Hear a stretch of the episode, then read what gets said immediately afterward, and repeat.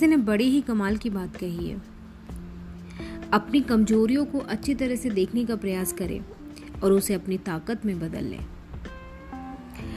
यह आपकी सफलता के लिए पहला प्रयास होगा। दोस्तों, जब मैंने शुरू में ये लाइंस पढ़ी तो मुझे इनका मीनिंग कुछ समझ नहीं आया।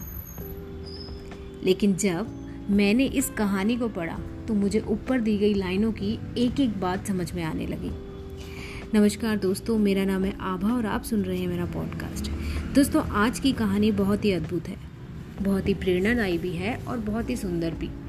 यह आपको अपने जीवन में कुछ अच्छा और कुछ नया करने के लिए प्रेरित करेगी। तो चलिए पहले इस कहानी को सुनते हैं। एक दस साल का लड़का था, जिसका एक कार दुर्घटना में एक हाथ जा चुका था, यानी कि अब उसके पास अपना बाया हाथ नहीं था।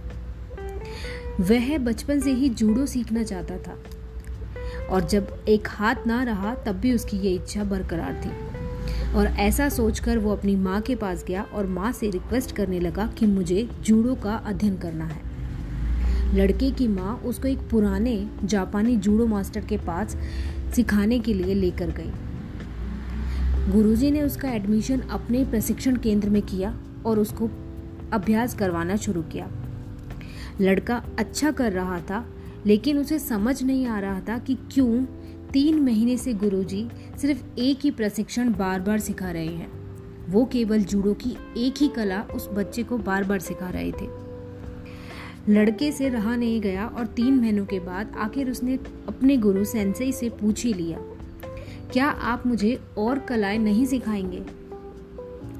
गुरु ने बहुत ही शांत और धैर्यपूर्वक उत्तर दिया यह एकमात्र कला जिसे आप जानते हैं, आपके लिए बहुत ही महत्वपूर्ण है। और इसे जानने के बाद आपको किसी और कला को सीखने की आवश्यकता नहीं होगी।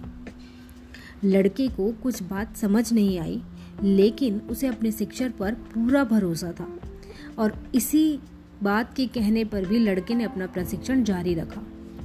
कई महीने बीत गए और लड़का अपनी इसी कला को आगे बढ़ाता रहा। एक दिन गुरुजी ने, यानी कि सेंसई ने सोचा, अब इस लड़के को पहले टूर्नामेंट में लेकर जाया जाए। लड़का टूर्नामेंट में पहुँचा और उसे बहुत ही आश्चर्यजनक बात हुई कि पहले दो मैच वो बहुत ही आसानी से जीत गया। तीसरा मैच थोड़ा कठिन था, लेकिन कुछ समय बाद ही उसका प्रतिद्वंदी बेचैन हो गया और लड़के ने चतुराई से यह मैच भी जीत लिया। लड़का खुद अपनी सफलता पर आश्चर्यचकित था। फिर भी अपनी सफलता से चकित लड़का अब फाइनल में था।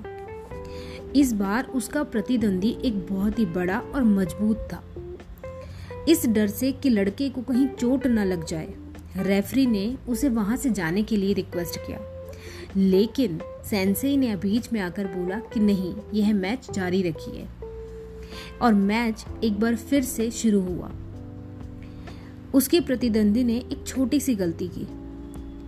जिससे लड़के ने मौका पाकर अपनी चाल का इस्तेमाल किया और इस बार भी लड़के ने बिना कोई देर के टूर्नामेंट को जीत लिया। उसने खुद के ऊपर यकीन नहीं हो रहा था कि मैंने कैसे पहले ही टूर्नामेंट में चार मैचों को एक साथ जीत लिया। और फिर इसी उत्सुकता को जानने के लिए वह अपने गुरु के पास गया और पूछा सेंसे मैंने केवल एक ही कला से इस पूरे टूर्नामेंट को कैसे जीत लिया? और सेंसई ने फिर से एक बार धैर्यपूर्वक उत्तर दिया। आपकी जीत के दो कारण हैं। पहला कारण है, जो प्रशिक्षण, जो कला आप सीख रहे हैं, वो जूडो की सबसे कठिन कला है। और दूसरी, कि उस कला से बचने के लिए प्रतिद्वंदी को आपका बाया हाथ पकड़ना पड़ता है और आपके पास बाया हाथ नहीं है। इसी वजह से कोई आपको नहीं हरा पाया। लड़के को गुरुजी का आंसर सुनने के बाद समझ में आया कि गुरुजी ने उसकी सबसे बड़ी कमज़ोरी को उसकी सबसे बड़ी ताकत बना दिया।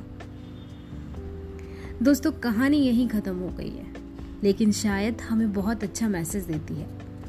कभी कभी हमें भी ऐसा लगता है कि हमारी कुछ कमजोरियाँ हैं जिनकी वजह से हम आगे नहीं बढ़ पा रहे हैं।